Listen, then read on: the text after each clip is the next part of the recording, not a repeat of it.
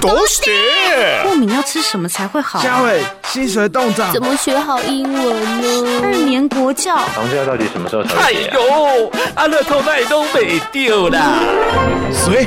是谁在呼唤全能的我？十一住行娱乐，所有你想知道的，我全都告诉你！哈哈哈哈哈！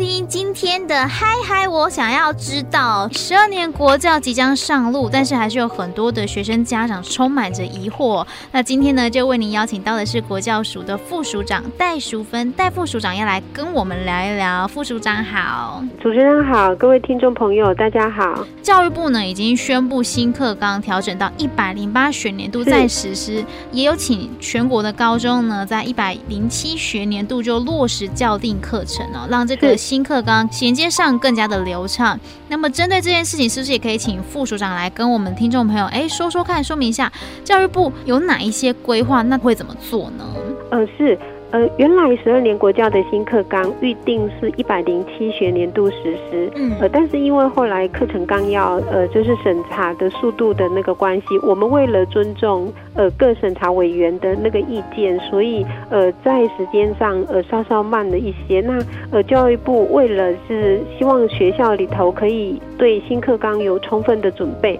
所以呃部长就在四月二十八号他呃对外宣布，就是我们新课纲到一百零八学年度呃开始才实施，那这个实施会从呃国民小学、国民中学以及呃高级中等学校，它的一年级哦、呃、就是一起就是呃上路这样子。嗯、对，那为了这样的那个呃就是呃新课纲要实施啊，呃部里头其实有一些的准备，从一百零六学年度就是我们现在就逐步的在展开，对。那这里面呢，因为新课纲它其实呃要呃就是要发展那个所谓的适性扬才，呃培育能够就是终身学习的这样一个现代公民，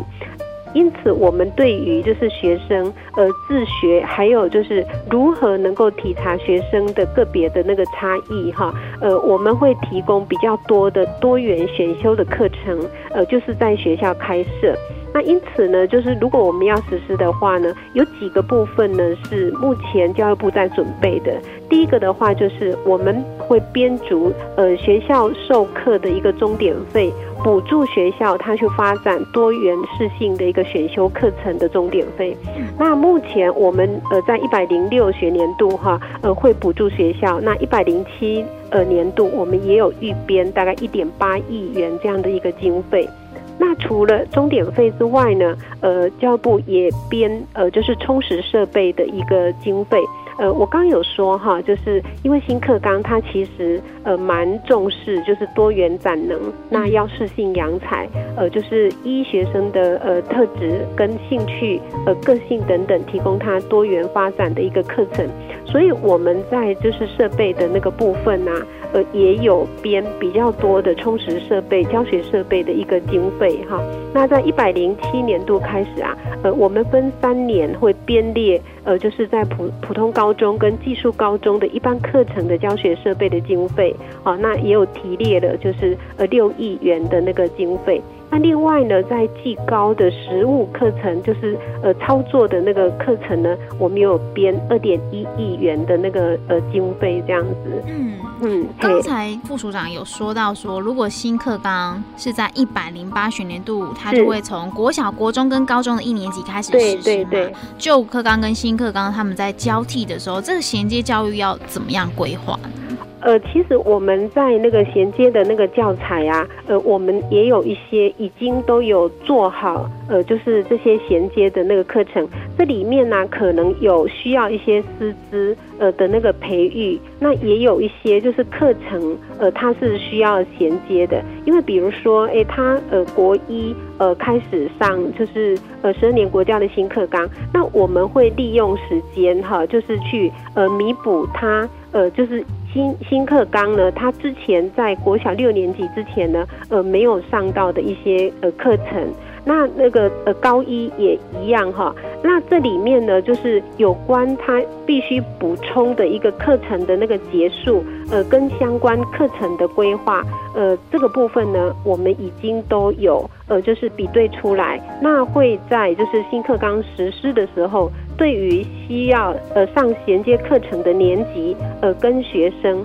呃会透过一个就是医院的调查，你是在事先呃假期的时候呢呃先上呢，或者是利用就是呃学习中的做呃课程中的一个呃补充等等，会尊重学校的一个安排。但是目前我们在这个部分呢。呃，已经都做了准备。我们现在已经颁布的是十二年国教课程纲要的一个总纲，是对。那呃，因为它十二年国教的课纲呢，呃，它对于呃课程的那个呃安排跟规划，其实它呃比原来的那个呃课程呢，它比较多元。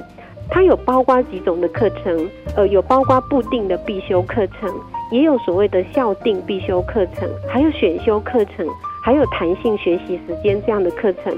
那要怎么安排才妥呢？呃，其实呃，教育部会有一个呃，就是呃，十二年国教呃课程纲要总纲的一个课程规划作业要点。对，那这个的话呢，算是呃落实新课纲在学校端课程。课务行政的一个比较重要的一个呃规划的一个要点，就比如说，那你老师的授课时数应该要呃呃多少啊？还有就是说，你学校怎么去安排你校定的课程啊？怎么去开设呃选修的课程啊？等等的，那学校会透过这一个课程规划的作业要点呃来做安排。嗯，是。这是呃十二年国教课纲里里面一个很重要的一个法规的配套。之前教育部其实就已经开始推动了高中职优质化很多年了，那也有学科跟群科中心。是这一次那个新课纲的实施啊，要怎么样把这些相关的计划，还有一些课程跟教学系统可以整合在一起，然后发挥他们最大效能呢？在高级中等学校里面呢、啊？呃，就是他们在教师的成长的机制里面呢，在普通高中这边呢，非常的仰赖我们有二十四个学科的中心。这些学科中心，就比如说语文学科中心、数学学科中心，好，然后物理学科中心等等，有二十四个学科中心。那在技术高中，也就是我们现在高职的那个部分呢，会非常的仰赖所谓的群科中心。我们有群科，有十五个群科中心，比如说呃化工群啊，或是机械群啊，哈等等，家事群等等的哈，就是呃老师们他要学习新的课程。或是新的专业成长的一个呃智能的时候，都会仰赖学科中心跟群科中心来就是开设研习的课程这样。那高中呃已经有十年了，也有所谓的优质化的计划。那优质化的计划呢，其实也是学校发展本位课程特色，然后也是带动学校的动能哈，也是一个成长的一个机制。那在高职这边呢，就有高职优质化的一个呃计划这样。那为了应应新课纲呢，目前教育部非常的积极整合，就是高优计划，呃，还有高职的优质化计划，呃，还有学科中心、群科中心，这整个成长的机制呢，我们对于这四个系统里头，呃，他们各要推动什么样的课程？呃，然后呢，给老师增加什么样的职能，然后带动学校的一个呃发展，呃，我们都有做系统性的一个规划，然后也希望说这些成长的课程是呃不重复的，而且能够全面的呃提升我们的学校的发展。是。这一次新课纲的这个实施跟推动啊，当然教育部是扮演非常重要的角色，可是地方政府其实也是很重要哦。那想要问一下说，哎，那教育部可以透过哪一些方法来跟地方政府合作呢？呃，其实呢，呃，课纲的推动呢，呃，在教育部跟呃，就是地方政府一定需要通力合作，然后全面呢，呃来就是动起来呃才有可能哈。因为呢，目前在就是高级中等教育这边呢，呃算是呃教育部的国教署呃它有一些国立的那个高中哈，但是很多的呃高中还有国中跟国小其实是属于地方政府督管，嗯呃以比如说直辖市呃像、呃、他们也有就是督管很多的那个高中跟高职。那国中小的话，基本上就是县市教育局的，呃，就是权责是属于那个地方自治事项。那因此呢，当我们在推新课纲的时候呢，呃，不能说，哎，呃，教育部只有就是，哎，呃，跑自己的。其实教育部跟地方政府呢，有很多的合作的机制。呃，是在做推展的。那目前呢，我们跟就是呃六个直辖市呢，有成立一个就是呃课纲推动的一个策略联盟。每个月呢，呃每两个月呢会呃开一次会，那会相互的讨论，呃呃跟联系说，哎，我们呃就是要讨论什么样的主题啊，然后呢呃如何去推整个课纲哈课程的那个配套等等的。那让整个推动呢，它是非常呃扎实而且稳健的呃前进。那这个部分呢，其实我们也有邀请淡江大学的潘慧玲教授呃做呃指导哈，就是呃在教育部跟呃县市的联系协调这个部分呢，呃我们透过这样呃的专业指导呢，呃其实就是让整个的脉络哈呃更稳健的一个呃前进。那透过大家的分享，呃，彼此知道说，哎，哪一个县市它是呃发展什么样的特色哈？那哪一个县市它有什么好的作为？呃，大家呢可以呃就是在那边呢做讨论，然后互相的学习，让呃中央到地方呢呃联系协调是非常的呃顺利的。嗯，那我们的家长除了透过媒体可以知道这些资讯之外，还有没有什么其他的管道呢？呃，其实新课纲的推动呢，呃，就是教育部跟各县市政府，呃，都会有一些宣导的机制。嘿，那目前呢，呃，教育部呢有所谓的十二年国教的一个一个网站哈，呃，事情发展的网站，其实也会有呃十二年国教课纲的推动的讯息。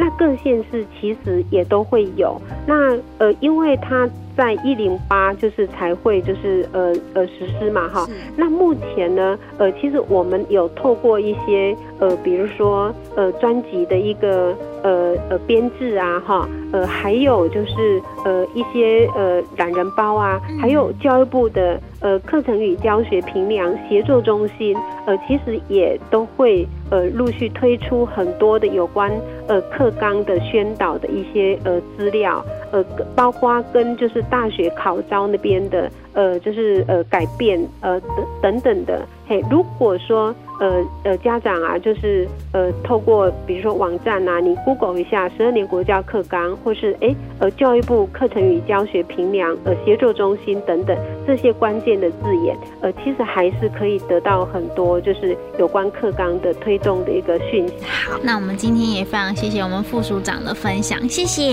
谢谢谢谢谢谢主持人，还有谢谢各位听众朋友的收听，谢谢。